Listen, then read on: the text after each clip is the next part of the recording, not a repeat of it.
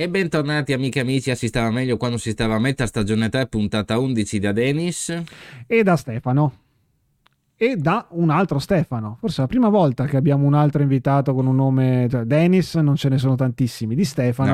No, nel metal no. una, di Stefano è una strana coincidenza che finora non ne fosse mai arrivato nessuno. Ciao Stefano, presentati, dici come mai sei qui. Ma insomma, e di cosa ti Beh, occupi, soprattutto in ambito metal, allora, ovviamente? Io sono Stefano Giusti, mi occupo da più di 30 anni ormai di, di giornalismo, chiamiamolo giornalismo, anche se ovviamente di collaborazioni con, con riviste in campo heavy metal. Eh, cominciato tanti tanti anni fa sulle pagine di Flash, di cui ho seguito praticamente eh, tutta la, la storia, dalla nascita alla,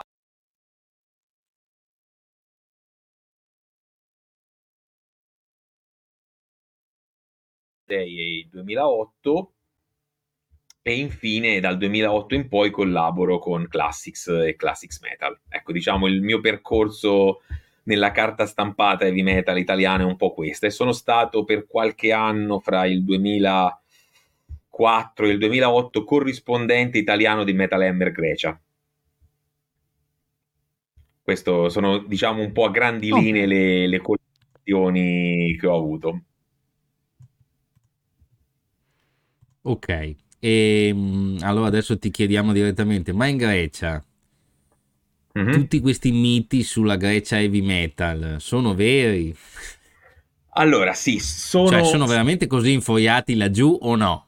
Allora, sono, sono, in, sono molto veri. Allora, io ho, ho avuto i primi contatti con, con heavy metal fans greci a uno dei primi Wacken che sono andato, credo il terzo, quello del 2001, e mm-hmm. ho conosciuto un sacco di ragazzi greci al, a una specie di warm-up show degli Warlord. Era il, la reunion degli Warlord con Joachim Kanz degli Hammerfall alla voce, e siccome... Ah, giusto. Eh, era, non avevano mai suonato dal vivo, e il giorno prima di suonare a Wacken arrivammo a, a Itzehoe, che è la città, diciamo il capoluogo di provincia lì, di, di Wacken, diciamo Wacken è un paesino di 2000 abitanti praticamente, e alla famosa, al negozio di dischi, la Ellion Records, per meta di pellegrinaggio sì. obbligata, trovammo questo volantino che gli Warlord si sarebbero esibiti in un, pic- in un pub lì in città, ovviamente come non andare, come warm-up show, e lì conobbi un sacco di ragazzi greci con cui con alcuni anche, insomma, sono rimasto anche in contatto su Facebook e ho avuto lì il primo contatto. Poi nel 2000, l'anno dopo la, la vittoria dei, degli europei, cos'era? 2005, dei, della Grecia agli europei, andai a fare uno studio report okay. ad Atene per, eh, con John, per John Oliva, il disco solista di John Oliva dei Savatage, John Oliva Spain, il primo album. Intervista uh-huh. e concerto, un concerto fantastico, due ore e mezzo pe- di pezzi dei Savatage, insomma una roba assurda. E lì veramente ho girato un po' per Atene e ebbi proprio la testimonianza di questo grande amore, cioè vi dico solo che noi in edicola, che so, abbiamo, hanno, hanno, pubblicato la discografia degli Iron Maiden, la discografia dei Queen, è uscita quella collana sul, mm, sul metal, così loro nel 2004 avevano in edicola pubblicate le, queste ristampe sì, non legalissime che hanno circolato per tanto tempo anche in Italia, comunque tu trovavi in edicola ristampe di oscure band americane, quindi sì, insomma, mh, nomi molto di nicchia, dagli Attica ai Tyrant Rain, eh, oppure che so, i Medieval Steel, cose di que- in edicola, ve lo giuro. Si chiamava Underground Metal Classics la raccolta. E quindi è per questo okay. che questi nomi come... si sono diffusi così a macchia d'olio. Dimmi. Dennis? No, niente, volevo dirti, quindi come connettiamo questo grande... Sì. Mi senti, sì? Eh, sì, certo. Eh, come connettiamo questo grande amore col fatto che la Grecia a un certo punto abbia fatto default? Credi che i grandi poteri europei quindi ce l'abbiano con la Grecia perché i medieval steel si trovano in edicola? No, no, non penso, non penso che sia questo il problema, che sia stato quello il problema.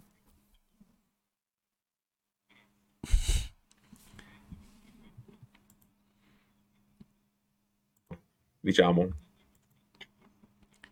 E seriamente, mh, mm, sì. abbiamo capito di cosa ti occupi.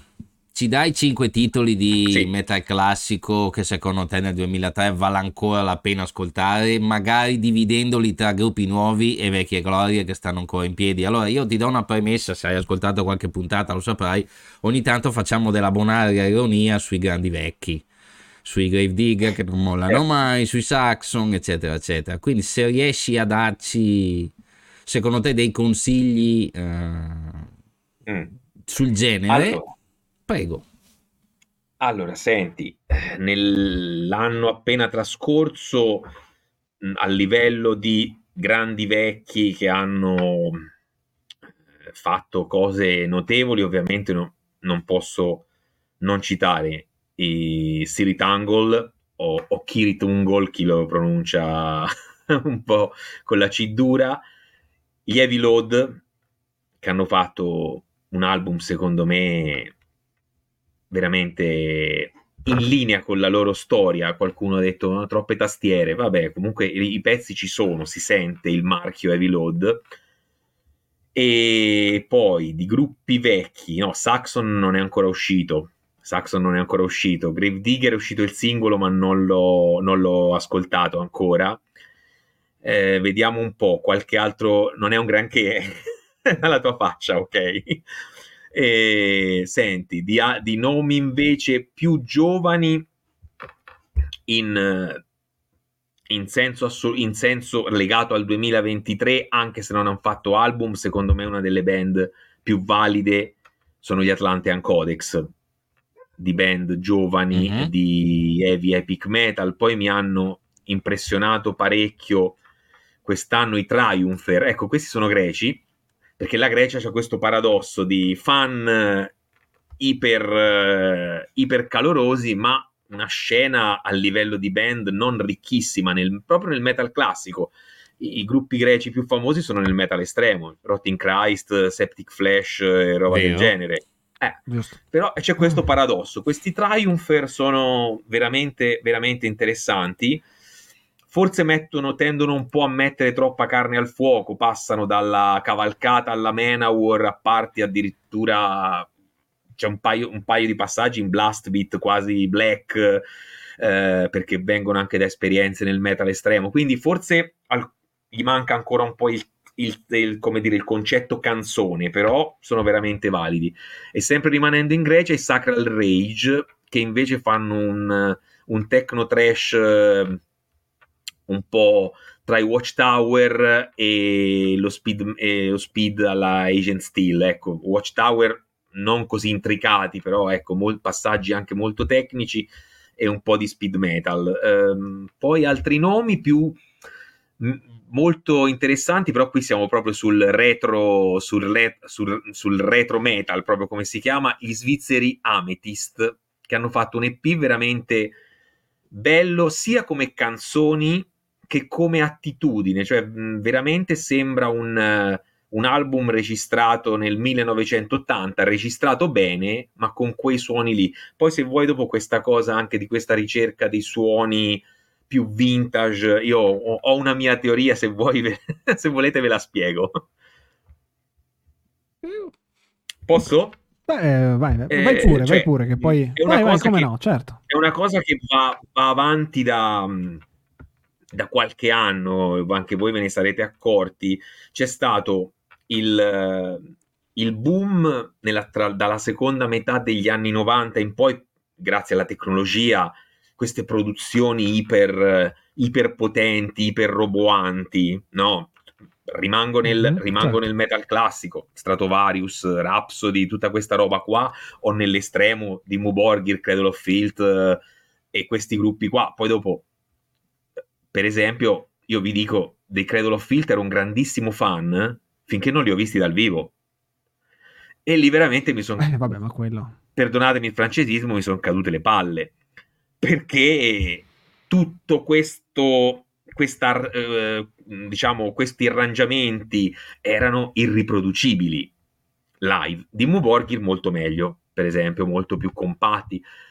A un certo punto, secondo me, il pubblico si è un po', si è un po stancato di questa perfezione, di queste battaglie soprattutto gli arrangiamenti di batteria molto, molto finti, molto potentissimi, ma, plasti- ma un po' plasticosi e c'è stato un ritorno all'indietro, sia nel metal classico che anche nel metal estremo, tutto il, tutto il filone, anche, anche, quello che stanno facendo negli ultimi album di Darktron, per dire, o, o gruppi di questo tipo. È un ritorno a, a dei suoni molto più naturali e, che, anche, e, che si vede che comunque anche senza la tecnologia, usando bene la tecnologia, si riescono a fare delle cose ottime. Per esempio, gli album di, a proposito di grandi vecchi, mi sono dimenticato i Satan, che da quando si sono riuniti non hanno sì. praticamente sbagliato un album incredibile. Cioè, sono meglio gli album di ora che, che quelli degli anni Ottanta. Ed è una cosa abbastanza curiosa. Ok, ok.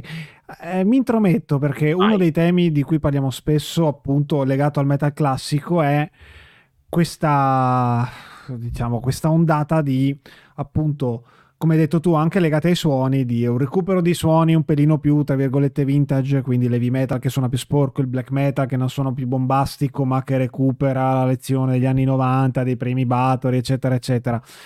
Questo è figlio di comunque di cicli, e... cicli storici che tornano, cioè certe cose tornano di moda, cioè è anche questo legato a un modo di recuperare tante band. Noi abbiamo spesso parlato con Dennis, soprattutto che è un grande esperto, di recuperismo e di revisionismo. Cioè, quando è il limite, secondo te, Stefano, in cui ha senso recuperare, che ne so, tutti quelli che negli anni Ottanta hanno fatto un demo e un album e che oggi al Keep It True o in altri contesti di questo tipo trovano grandissima gloria quando poi in realtà la qualità di quello che facevano e di quello che fanno tuttora perché spesso sono poi gente che non suona più da 20-30 anni. Cioè qual è il limite e come ti trovi in un ambiente soprattutto heavy metal in cui si va molto spesso a ripescare appunto questo tipo di band che appunto scomparse? Certo.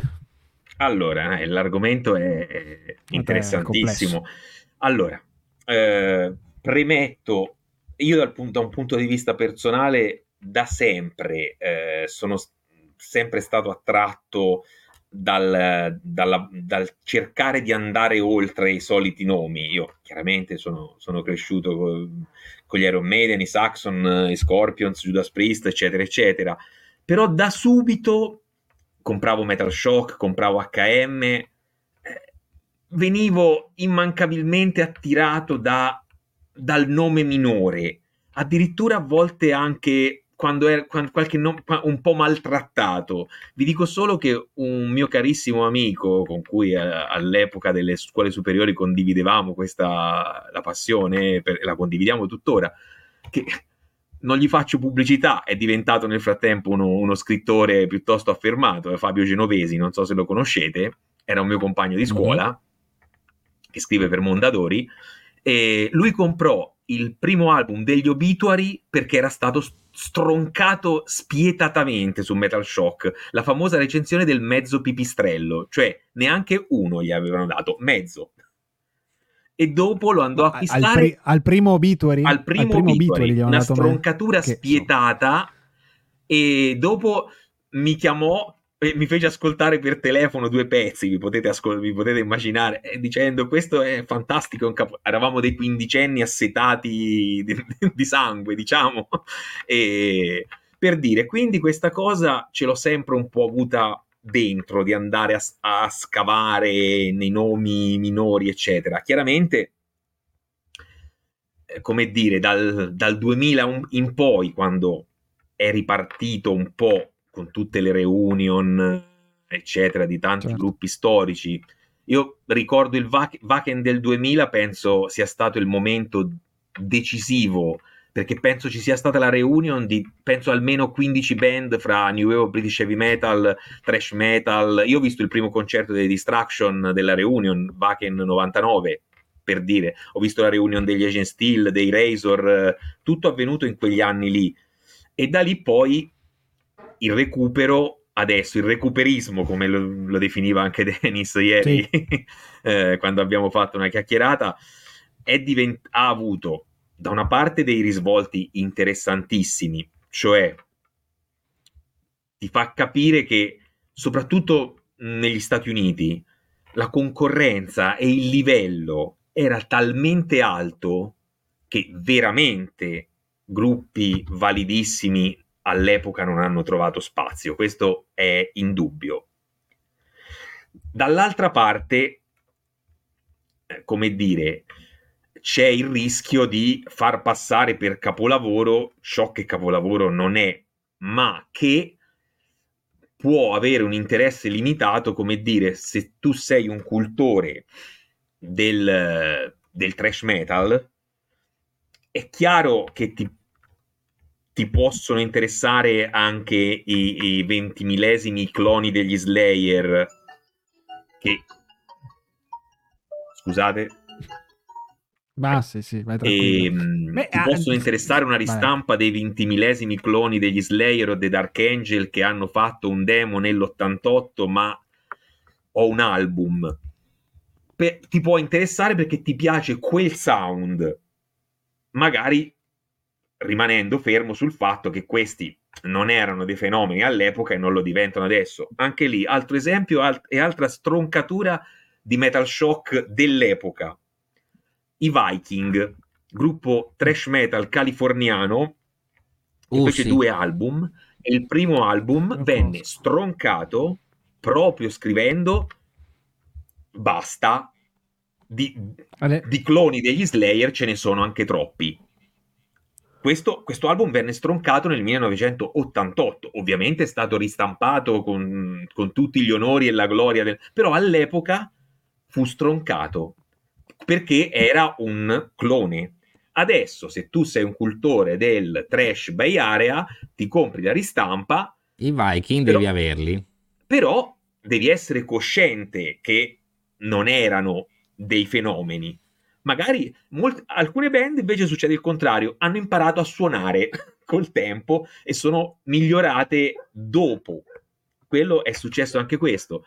Quindi è un fenomeno che secondo me va distinto da una parte delle rivalutazioni oggettive di gruppi che davvero meritavano e o avevano una concorrenza troppo spietata o si sono trovati nel momento sbagliato con il sound sbagliato perché voi pensate soltanto a eh, rimanendo al, agli Stati Uniti dove poi il ruolo di MTV all'epoca era potentissimo quindi i, i trend cambiavano veramente ti spostavi io ho, ho avuto la fortuna di intervistare molte band e che mi hanno detto qui è stata colpa della casa discografica, ritardarono l'uscita, nel frattempo è uscito Master of Puppets e si sono buttati tutti sul trash.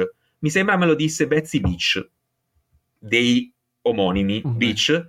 Sì, sì. Terzo album, doveva lanciarli e nel frattempo esplosero i Metallica, questo album rimase troppo nelle mani dei produttori, una storia del genere, uscì tardi e soprattutto questi gruppi che non erano né glam né trash, Beach, Armor Saint, eh, anche gli Overkill, gli Overkill si fecero furbi perché poi il disco trash lo fecero negli anni 80, ehm, il, Under the Influence, che è, un, che è, quello dove un po' si piegarono al, al sound del trash metal. E loro vera- veramente molti gruppi si sono trovati e questi erano già gruppi grossi, figuriamoci quelli piccoli. Gli Steel Assassin, a proposito di, di gruppi mm. che si sono... Gli Steel Assassin registrarono questo album mai pubblicato, è stato pubblicato nel 2005-2006, giù di lì, vennero anche a mhm. suonare mm-hmm. al Play Cloud. E... Certo, c'ero. Esatto, e si sciolsero perché eh, eh, metà volevano proseguire heavy metal, denim, denim and leather, eccetera, e, e, e, metà dicevano: no, ragazzi, qui ammorbidiamo un attimo perché bisogna un po' andare dietro ai Motley Crue, agli Wasp e ai Rat, dobbiamo un attimo imbellettarci un po' e niente, e si sciolsero. Perché l'heavy metal classico in quel momento lì eri fuori mercato, quindi è un settore dove di cose da, da rivalutare ce ne sono state per fortuna diverse e poi chiaro, poi invece nei, dove c'è stato più successo commerciale, quindi nel trash, nell'hard rock più commerciale, lì dopo ci sono i cloni, i cloni dei cloni che li puoi riascoltare o comprare la ristampa, dice ah questi erano, erano tipo, tipo i Testament ma hanno fatto due demo e qui li ristampiamo, bene, ok, so, se ti piacciono i Testament vanno bene, però devi avere un minimo di oggettività e capire che okay diciamo, si fi- finisce lì l'interesse del recupero, ecco. D'accordo. Allora, ascoltami Stefano, tu quanti anni hai? 50. ok, allora, in quanto rappresentante della guardia che sta diventando la vecchia guardia e quanto ascoltatore da tanti anni, quello che ti chiedo è, che è quello che a noi piace di più, e, onestamente, a pelle, a cuore, senza fare nomi ovviamente, quanti dei tuoi coetanei hanno la lucidità nel fare un'analisi come quella che hai fatto tu? Perché quello che stai facendo tu è quello che faccio anch'io da tanti anni, mentre però spesso quando si parla davanti a una birra a un concerto c'è una buona percentuale di gente che guai se gli tocchi i Viking o guai se gli tocchi i Medieval Steel, che poracci, bello da Dungeon Tapes, ma da quando si sono rimessi a fare dischi, se vuoi la mia opinione, non ne hanno azzeccato uno. Allora, secondo te, più andando avanti l'età e quindi più la nostalgia e si allontana un passato che è legato a tanto affetto. Quanti dei cinquantenni che frequenti sono ancora lucidi o no? Senza ovviamente dire chi. Metà, di più, di meno? Eh sì, mm, diciamo che in, eh, la lucidità la puoi perdere quando prevale eh, la nostalgia quando prevale la nostalgia, che, che è comunque un sentimento che legato alla musica può essere anche dannoso. Uh, ti dico in che senso, cioè mm. il, la, frase, la frase più terribile che posso sentir dire da una persona appassionata di, di heavy metal è, è man, i gruppi che ascoltavamo noi non ci sono più. Ecco, questo, questa è la, è, vera, è la morte del, cioè del, del senso stesso del... Io davvero a volte mi sono divertito a, a, una volta sono riuscito a spacciare gli svedesi Graveyard mm-hmm. eh, per, un, per, uno sconosci- per, un, misterioso gruppo degli anni 70 che non era riuscito a fare album dopo, okay. dopo gli ho allora, detto posso che... dirlo, faccio la battutaccia che è quello che probabilmente la Black Widow ogni tanto fa con qualche gruppo prog degli anni 70 che non si sapeva dove era fino al giorno prima. Sì, Chiudiamo qua. Eh, però ecco, io ho dimostrato che, come dire, se tu sei legato a un certo tipo di sound, puoi trovare delle cose interessanti. Anzi, hai un mondo a disposizione dove trovarle adesso con internet, veramente un mondo. Puoi andare da, dall'AOR a, a, al, al grindcore che puoi, cioè sia che tu sia un fan dei Journey che dei Napalm, dei Napalm Death, puoi trovare qualcosa che ti, che ti può suscitare le stesse emozioni, ok? E spesso chi... Allora, io sono, anch'io compro eh, compro le ristampe, soprattutto se è di roba che non ho, però non sono un collezionista compulsivo. Ecco, mh, mm, per esempio, ho acquistato eh, le ristampe uscite recentemente di, per High Roller della discografia degli Ostrogoth, gruppo belga sì. degli anni Ottanta. Mm-hmm. Mm-hmm. Me ne manca uno. Parentesi, ovvia- io per anni alle mostre dis- del disco ho seguito eh, ciò che diceva Fenritz, cioè se hanno i baffoni e gli occhiali a, a goccia vuol dire che è ottima oh. musica. E io ho comprato molti album di gruppi belga, francesi, olandesi o tedeschi solo per i baffoni, gli spandex e gli occhiali. perché era sinonimo di qualità, ok? Vabbè, a parte questo. Comunque, gli Ostrogoth, anch'io li ho comprati tutti, meno che Full Moon Size, che ho la copia originale dell'epoca. Ecco, quindi io li compro perché non, perché non, li avevo, avevo ancora delle, ho, mh, delle, delle cassette registrate dal, che mi aveva passato il mio, e lo voglio anche ricordare, il mio vecchio amico Klaus, che non c'è più, Klaus Byron, che non c'è più da, da due anni, e io avevo acquisito parte della sua collezione di musicassette e, e c'erano anche gli album degli Ostrogoth, ovviamente. E quindi niente, mh, a volte secondo me eh, il, il glorificare tutto ciò che viene dal passato oltre, oltre ogni oggettività, eh, sì, può essere uh-huh. sintomo di, di nostalgia o di, non, o di, pigrizia nel guardarsi intorno. Cioè, io qui vado sul sicuro perché mi hanno detto che questi erano i, i cuginetti sfigati dei Manowar che hanno fatto solo un EP, e però sono fighissimi. Ok? Al di là dei loro oggettivi meriti, ecco Invece, secondo me, le due cose vanno bilanciate, cioè la, abbiamo la possibilità adesso hanno recuperato demo tape, roba registrata veramente coi piedi, l'hanno resa ascoltabile, insomma, però bisogna anche seguire rimanendo ognuno nei propri gusti le nuove evoluzioni, perché sennò la scena muore. E non, e, cioè, se, si, se, se no è, non, non, è, non, ha senso, ecco, diciamo, andare avanti. Ok, okay. e a proposito di non avere senso di andare avanti, no, mm-hmm. aspetta, mi collego a questo, a questo argomento eh, chiedendoti, noi anche lì spesso facciamo riflessioni su invece chi dei grandi vecchi, che sono quelli che stanno tenendo insieme, spesso sono gli headliner dei festival o comunque i gruppi di riferimento per un genere intero come li vedi tu? Come li vedi in generale? Cioè, dagli Iron Maiden agli Scorpions ai Kiss, a tutta la vecchia, la vecchia guardia che ancora fa, che ancora occupa spazi importanti sia nei festival che nelle vendite che in questo mondo qua. Come sono messi? Perché spesso noi si dibatte sul fatto che molti, spesso alcuni dovrebbero capire quando è il momento di appendere le scarpette o i plettri al chiodo, quando invece fanno ancora bene andare avanti perché comunque sul disco ce la fanno e, su, e, su, e sul palco sono ancora più che dignitosi, però c'è un limite, cioè c'è, c'è, qualche gruppo che a te dici cavoli ragazzi dai su. Eh, allora, ehm, io è triste dirlo, nel senso mi sembra quasi di tutte le volte che vado a vedere una di queste band che hai nominato come dire ci vado perché potrebbe essere l'ultima volta. Eh, è triste da dire, ma eh, purtroppo è così. I nostri, I nostri, idoli sono quasi tutti vicini alla settantina, eh, soprattutto quelli degli anni 80.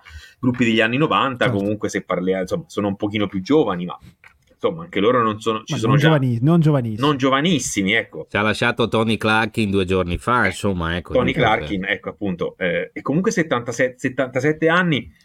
E sì, perché comunque Magnum è i primi album sono della fine degli anni 70 ehm, e era già anziano negli anni 80. Parentesi, Sembrava. lo intervistai e mi disse una cosa divertentissima. Mi disse, gli dissi, ma eh, a metà anni 80 avete avuto un grande successo anche in America con, eh, con l'album, cos'era, Wings of Heaven, mi sembra, quello diciamo sì, più commerciale, sì, sì, un, bellissimo, un, bellissimo, album, certo. tra parentesi. E gli dissi, però non avevate un look, mh, mm, diciamo, per poter sfidare su quel terreno Bon Jovi, Motley Crue, Poison. E lui con umorismo molto inglese mi disse, ma noi andavamo molto forte in radio. Eh certo, eh, non come i Def, anche i Def Leppard, solo che loro erano anche più veloci volendo, è eh, eh, beh, aiutati, era, secondo me. Ma i Magnum erano già, erano già dei, dei, ragazzotti maturi già negli anni Ottanta, erano già dei, eh, oltre sì. 30 anni. Insomma, torniamo a... Mh, mm, l'ho, l'ho, citato, almeno ho ricordato anche un grande che ci ha lasciato da poco. Eh, allora, senti, il gruppo, diciamo, della vecchia guardia che ho visto, più, che ho visto di recente, i due gruppi sono i Maiden lo scorso anno, ovviamente, e i Saxon a Cremona. E diciamo che reggono, reggono ancora il colpo più che dignitosamente, più che bene. Um, I Judas a Verona due anni fa. Bello okay, anche noi c'eravamo. Eh, ma lì, lì, ci siamo quasi a quello che purtroppo dicevi te prima, secondo me. Eh. Sì, secondo me ha fatto il possibile, ma non era stellare. È, a differenza no, più che altro c'è stato No, esatto, più che altro c'è stato il problema che la sera prima c'erano i Merciful Fate che, che hanno fatto una roba che ha lasciato tutti roba... a bocca aperta, perché allucinante se ci ripenso sì. ogni tanto. E i Judas, eh, ottimo show, però ecco, i limiti vocali di Rob cominciano a venire un po' fuori. Io poi dico sempre, Beh, sì. se Ian Gillan, che è Ian Gillan, è dal 1991 che non canta più Child in Time, perché di, la tolsero dalla scaletta perché lui nel 91 non se la sentiva più di, di farla bene tutte le sere, io, io, non è che mi metto a piangere se, se Judas tolgono Painkiller dalla scaletta. Ecco, per dire, dovrebbe anche un po' certo. stare, stare, attento anche alla scaletta che proponi, perché in un concerto a 71 anni non, non, lo, non so se riesce a reggere Painkiller, Free Will Burning, eh, Exciter, ne, fe- ne fecero 4-5 pezzi, cioè dove la voce richiede davvero un grande sforzo. I Kiss non li ho visti nel, nell'ultimo, nell'ultimo. I Kiss li ho visti una volta sola, all'Arena di Verona, fra parentesi. La prima volta mhm. nel 2008, mi pare. Sì, sì, poi sono venuti due o tre volte. Sì, la prima volta che vennero. Vabbè, lì ci sono i, so- sospe- i, sospetti di playback su Paul Stanley che vanno avanti da vent'anni, quindi non sai mai qual è la sera. Sì, sì, sì che, che canta lui giusto. o che non canta, però diciamo l'anello debole, sì, ecco. l'anello debole era, è Paul Stanley da molti anni. Ecco, gli Slayer per esempio, parliamo di un... Sì, ecco, il passaggio agli Avatar con i Kiss è molto meno traumatico di quello che sembra, secondo me. Bravo. C'è già stato abbastanza. Esatto. Qualcuno ecco. ovviamente ha lodato la, la decisione degli Slayer di dire lasciamo al massimo senza non vogliamo morire sul palco, ovviamente dimenticando che eh, Tomaraya ha dei problemi qualcuno. serissimi alla schiena ormai da una decina d'anni e gli ultimi show, anche se musicalmente erano ancora efficacissimi, però lui era, era veramente impalato, cioè non si muoveva più, non era più il Tomaraya di, di, di un tempo. Ho visto bene gli overkill a Parma, la voce di Blitz comincia a dare qualche leggerissimo cedimento, ma ci siamo ancora. Chiaramente, ecco, in campo trash, i gruppi degli anni Ottanta è un genere che a livello di sforzo dà anche di più, perché gli Scorpions ti fanno la ballata e si riposano un attimo. Eh, gli Overkill e gli Exodus ecco, le, ballad, cosa... le ballad non le hanno. Un'altra cosa che io ho notato, perché gli Scorpions li ho visti, insomma, gli Scorpions ormai sono quasi tutte ballate, la roba più veloce che hanno fatto è stata Blackout quando li ho visti io e non è alle velocità in cui è stata registrata il disco, anche lì c'è stato un po' un adeguamento. Sì. Ecco. Eh, per forza. Beh, adesso con Mickey D alla batteria ho visto in un tour avevano, rifa- avevano messo Dynamite, mi sembra, ma Dynamite... Ah, bene mi sembra un po' esagerata, calcolando che Klaus Meine eh, insomma comincia ad avere anche lui, un, penso, un 75 anni buoni.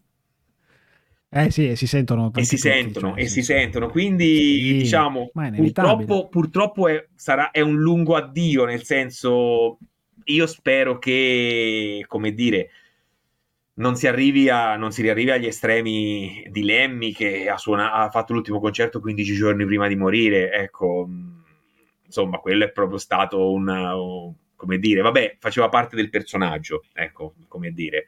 Sì, sì, chiaro. Ecco, invece, al, il ruolo di queste band, come dicevi tu Stefano, orma, come headliner eh, fissi, allora, è un problema che io ho, ho mh, da anni, anche prima che le cose, insomma, che si arrivasse ad adesso, ho rilevato come molto italiano.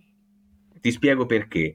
Sì, beh, è più eh, italiano, sì, sì, che all'estero. Io ho frequentato diversi festival esteri, non tantissimi, diciamo, mi sono, ho, ho fatto 5 Wacken consecutivi, mi pare, 99-2004 e poi sono tornato nel, nel 2006 che era c'era il concerto degli Scorpions di tre ore e mezza, quello che ha fatto anche il DVD e lì veramente fu fantastico. Bang Your Head ho visto una decina di edizioni, Sweden Rock, Keep It True, Ed Bangers Open Air, così. Ecco, il Bang Your Head, per esempio, già in tempi non sospetti, quindi ti, vi parlo di 2004-2005, iniziò ad alt- a mettere headliner giovani. Ricordo un'edizione curiosissima. Un'edizione curiosissima, Foreigner e In Flames. Ah, quella me la ricordo anch'io. Eh. Infatti, mi ricordo che fece comunque un pelino scalpore il fatto che gli Inflames sì, fossero messi esatto. in quel eh, Mi ricordo Però, Accept sì. Ed Guy, eh, okay. Axel Rudy Pell, Power Wolf. Cioè, come dire, stavano cercando di creare comunque di creare delle, delle nuove band che potessero fare da catalizzatore come hanno fatto Maiden, Metallica, eh, Judas, Slayer, eccetera. In Italia sembra che se non metti gli Iron o i Metallica, i promoter hanno paura di, di rimetterci. Qualcuno ci ha provato e mi sa che ci ha rimesso. Sì. Perché eh, sì. mi ricordo anche un festival bellissimo come non so se voi c'eravate al, L'Evol- all'Evolution L'Evolution, L'Evolution. Certo, c'eravamo. Eh. a parte l'edizione a Firenze me li sono fatti tutti anch'io certo, sì. però però ecco lì, lì, fu una scommessa la formula non pagava eh, che non andò come speravano tradate Iron Fest ecco sì. Che però avevano, però va detto che l'anno che è andato quello in cui ci hanno veramente provato all'Evolution, eh, avevano delle headliner, effettivamente c'erano i Saxon headliner. Saxon, eh, eh, Cradle of Filth. Mi, sa, mi ricordo, Saxon e Cradle of Filth. Dead SS era, mi sembra. E Dead SS la prima sera. Sì, c'erano tutte e tre le sere. E però, però in mezzo okay. c'era tanta roba, tanta roba, tra virgolette, giovane o comunque attuale. Esatto, esatto capito? Era, era, è stato un tentativo, mentre poi invece è sembrato che in Italia se non metti headliner il grande nome, cioè con tanti nomi medi, non ce la fai a, a, ad arrivare a quelle cifre che ti servono. C'è anche da dire che parlando con dei promoter in Italia c'è un, c'è un problema di, di, tasse soprattutto su que- sugli eventi così che, che, all'estero non c'è. Per esempio, che questo è vero. Il, il, il, Keep It True Festival, non so se voi siete mai stati, mm. eh, viene fatto no, nel palazzetto dello, del, nella, eh, anche lì è un, è un paesino di boh, sarà un 5-6 mila abitanti, non di più. Hanno questa, sì. questa Tauberfrankenhalle che ci fanno indifferentemente la festa della birra, il Keep It True, ci gioca la locale squadra di palla a mano e, e, sì. e, e funge anche da teatro perché il palco è incassato nel, nel, nel, nell'edificio, non viene montato. Quindi è una Sì, struttura... io sono stato Mm, nell'altro che io mm, il Keep per un periodo l'hanno fatto da un'altra parte alla postale. ah, in quella io ci sono stato perché certo. sono stato in Germania e io lì ci ho fatto più di un mercatino dell'usato che il sabato sera si faceva e, e ci facevano di tutto anche lì. La, il riutilizzo delle location in Germania le aiuta questo è assolutamente sì, vero. e poi penso che il comune eh, gliela dia pensare... praticamente quasi gratis. Sì sì, sì, basta pensare adesso, magari non è il tuo genere, che si riesce a fare un festival nella caverna di Balve dove quest'anno suoneranno Paradise Lost e compagnia, che è tra, tra Colonia e Francoforte, che è un auditorium dove ci fanno teatro e musica classica, ci fanno anche concerto metal. In Italia per ottenerli certi posti è effettivamente difficile, al di là di tutto. Insomma. Bello, Paradise Lost, tra parentesi, suoneranno anche al Luppolo Rock, quindi non, non me li perdo assolutamente.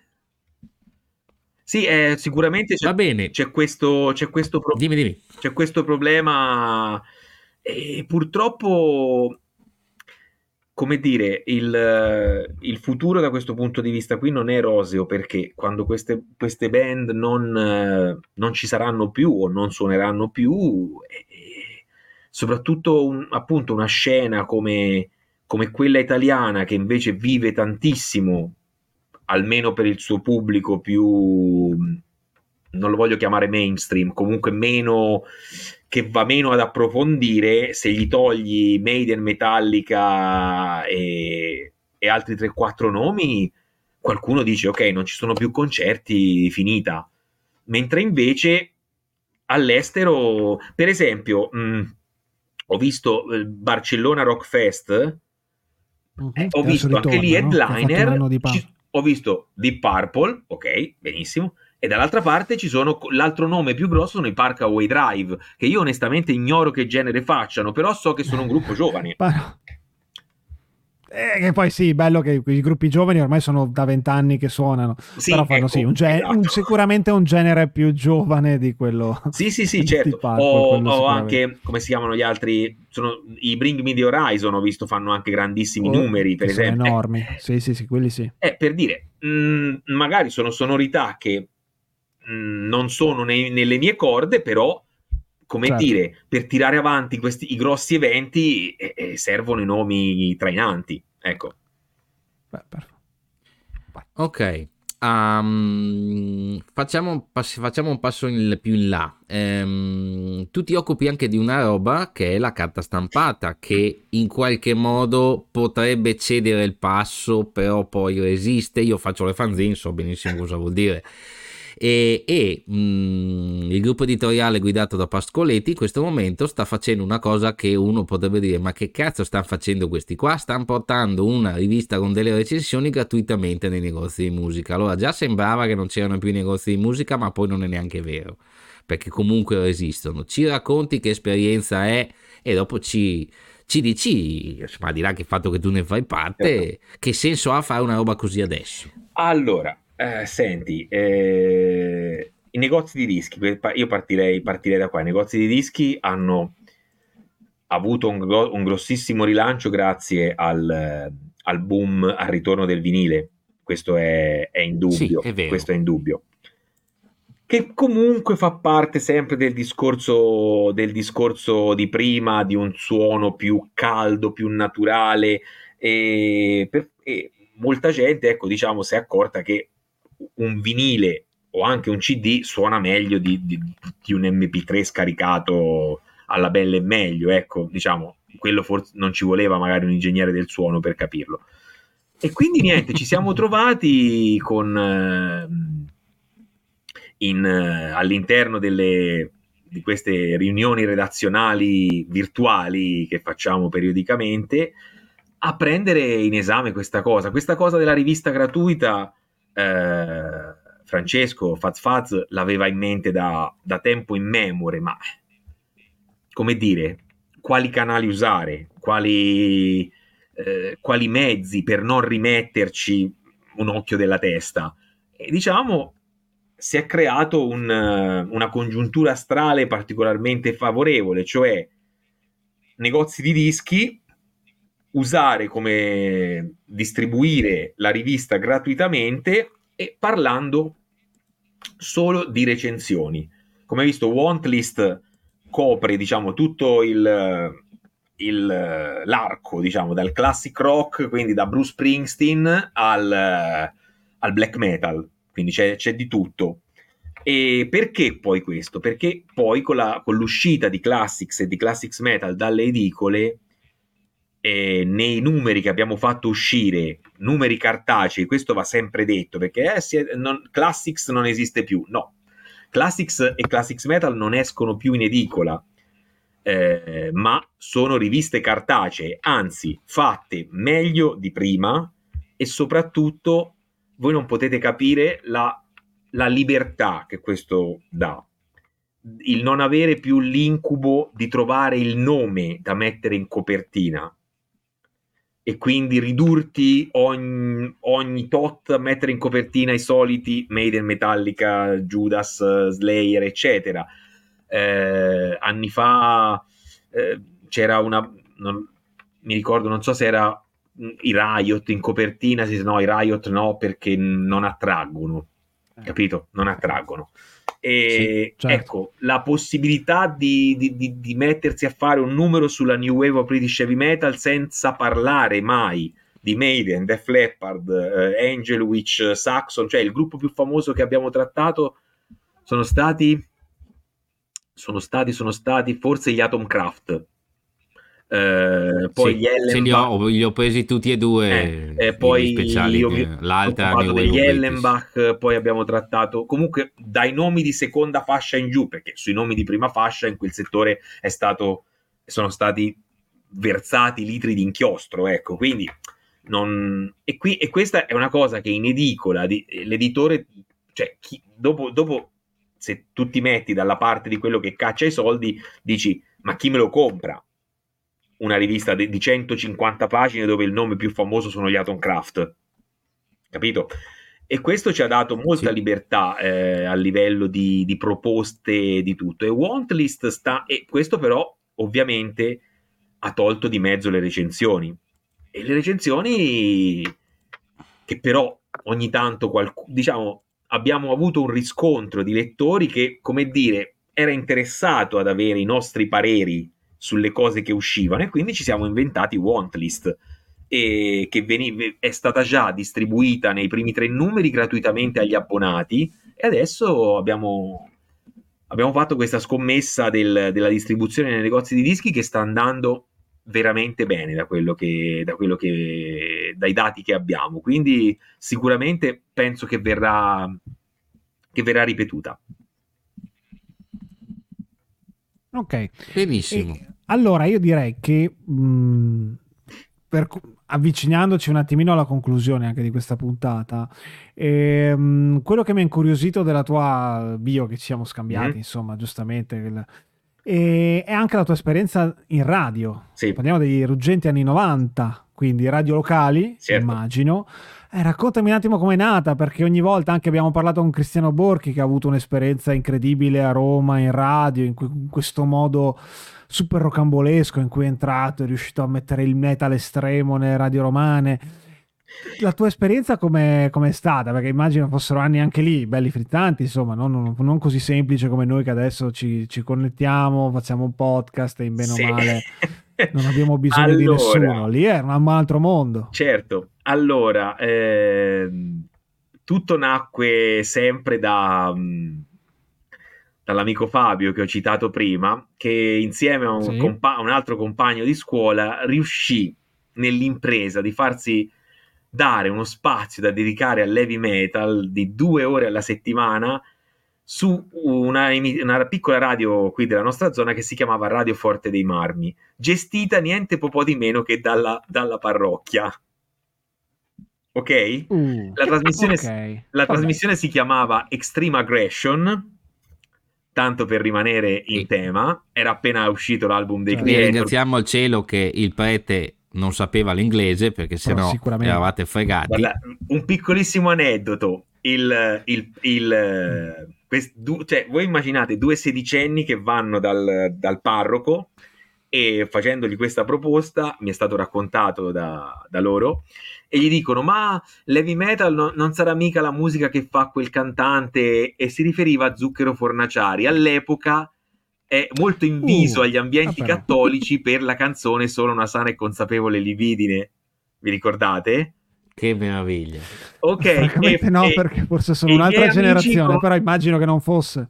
Sì, e, vai, vai. e, questi due ragazzi con una faccia di bronzo totale dissero: Stia tranquillo, a noi quella roba lì ci fa schifo prima puntata Slayer, Dark Angel e via così. Eh beh, eh, tecnicamente sono stati sinceri perché esatto. Zucchero era l'ultima cosa di cui esatto. volevano A mettere. Quel punto anch'io volevo, fa- volevo fare una cosa del genere e riuscii a trovare insieme a un amico un emittente radio di Carrara, che sono 25 km da qua, e si chiamava Dimensione Radio ora, ora è nel circuito di radio popolare, si chiama Contatto Radio, e ci, ci affidarono questo spazio che si chiamava Dentro il Circo Elettrico. Allora, noi andavamo in onda un'ora tutti i giorni. Quindi questa, trasmi- questa radio aveva uno spazio dedicato al metal per un'ora tutti i giorni. E voi parlate di podcast, eccetera. Sapete io cosa facevo? Io andavo, mm. io il venerdì uscivo da scuola perché facevo la quarta liceo scientifico, uscivo da scuola, ma, eh, mi sparavo per endovena un piatto di pasta, alle 3 avevo il treno per, per andare alla radio a Carrara, fa- registravo, eh, facevo la puntata in diretta del venerdì, perché andava in diretta, e registravo le, le, le, altre le puntate per il lunedì e il mercoledì perché avevamo una co-conduzione con un'altra coppia. Quindi io facevo lunedì, mercoledì e venerdì e un'altra coppia di DJ faceva martedì, giovedì e sabato. Alle sette e mezza. Un impegno. Come? È un impegno. Era, era, era, un pomer- era un pomeriggio alla settimana però in questo pomeriggio io registravo. In cui però concentravi tutti. Eh. Registra- eh. Facevo un'ora di diretta e due registrazioni, poi lasciavo i miei nastrini sulla scrivania. Sulla scrivania ho scritto dentro il circolo elettrico puntata per e ci mettevo la data.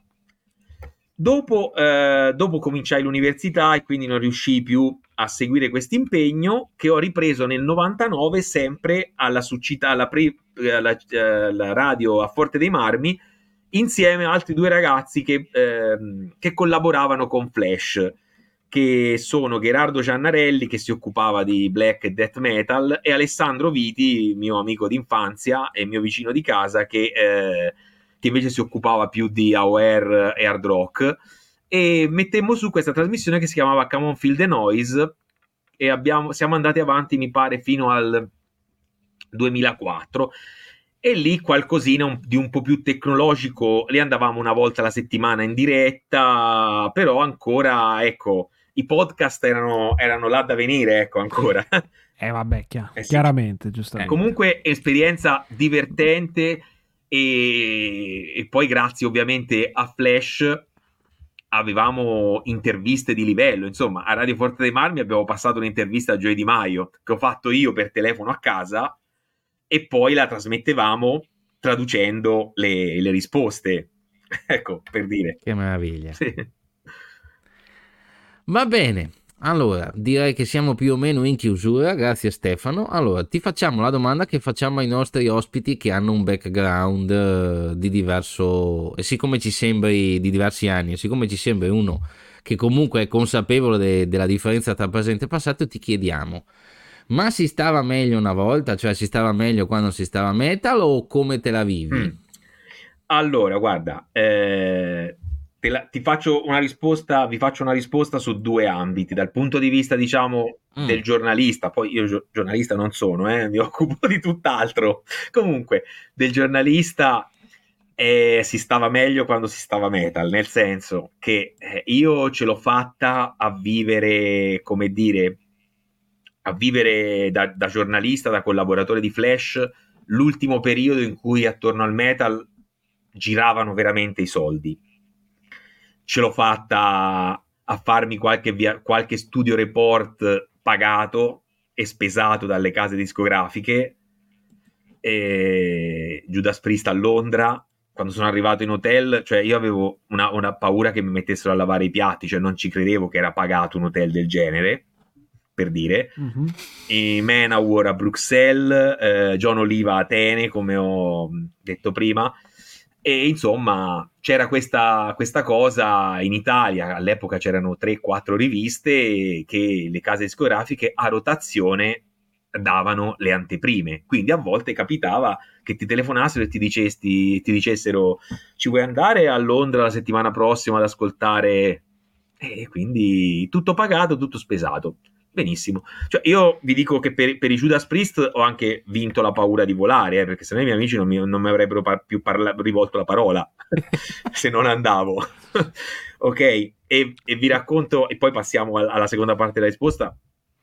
Ho citato prima Gioia Di Maio, e questa ve la devo raccontare perché è uno dei più bei ricordi che ho con un personaggio appunto che sapete, insomma, molto particolare. Difficilino, ecco. Ecco, eh, sì. insomma, studio report per l'album, um, cos'era, Warriors of the World, uh, nella campagna del Belgio, questo studio fantascientifico, insomma, ascoltiamo uh, l'album, mi sembra 4 o 5 pezzi, conferenza stampa, quelli. Conferenza stampa, c'era tipo 100 giornalisti, c'erano brasiliani, argentini, giapponesi, c'era di tutto.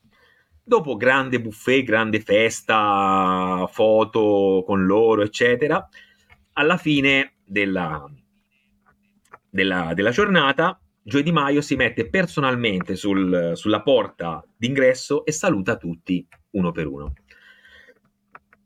E io ero lì che stavo per uscire, però sentivo saluti molto formali, thank you for showing up, nice to meet you, see you, see you next time, mm-hmm. molto, molto, for, molto, formale così. Io ragazzi ve lo giuro, ah.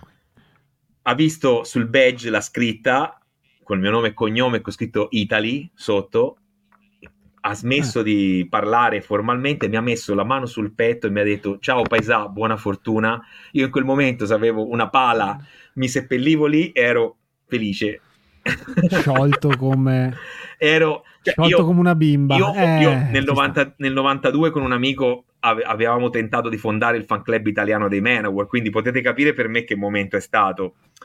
Ecco, cioè, quindi da questo punto di vista si stava meglio quando si stava metal, cioè un'esperienza del genere non la può sostituire nessuna intervista via mail o via Skype o via WhatsApp, non c'è, non c'è verso da un punto di vista dell'ascoltatore, eh, no, ehm, diciamo come ti, mh, che cambia la prospettiva con la quale bisogna stare metal anche oggi, cioè eh, mm-hmm.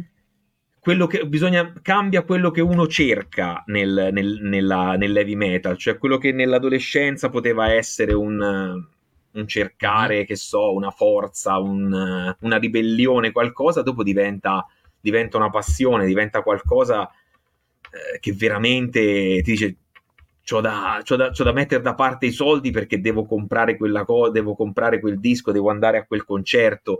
E, e chiaramente lo vivi anche in maniera diversa, però ecco, si può vivere anche oggi, cioè si può stare metal anche oggi eh, che credo che sia ecco, la cosa a me piace, ecco, a volte come dicevi tu mh, Stefano, mi pare prima, i miei coetanei a volte sono pochi, poco oggettivi quando parlano del passato. Eh, ecco, diciamo, invece secondo me bisogna, come dire, vivere eh, il, il presente, ovviamente non dimenticando il passato, però ecco, cercando però di rimanere un pochino adolescenti dentro, cioè di non essere troppo distaccati. Oh, cioè io beh, sono contento perché beh. riesco ancora ad entusiasmarmi se sento un disco che mi piace. Poi è chiaro che il disco del passato ha un impatto emozionale diverso, cioè io se sento certo, alcune certo. cose... È, tu, è, tutta la tua vita quando hai vent'anni, adesso giustamente è un disco che ti piace, che ti emoziona, però non è totalizzante come l'esperienza di quando... Esatto, ha, cioè io, io non, non, ho più il tempo fisico di mettermi lì con il, fo- con, il, con il, foglio dei testi sul letto, come facevo quando avevo 15 anni, okay. e cantare insieme a Rob Alford. Poi entrava mia nonna e gli prendeva un, un accidente, capito? perché, perché, urlavo come un ossesso. È, è, un, sono, è, un, è, un, atteggiamento diverso, però quando magari con, eh, andiamo a qualche concerto così e ci troviamo magari in, in 3, 4, 50 anni che per mezza giornata riescono a non pensare, che so, alle bollette da pagare, al lavoro e, e magari stiamo insieme e, e, e a sparare cazzate così e ascoltare la musica, è comunque un modo per, per viverla anche a 50 anni, ecco. Bene. Boh, bellissimo finale. Bello, perfetto. Direi proprio di sì.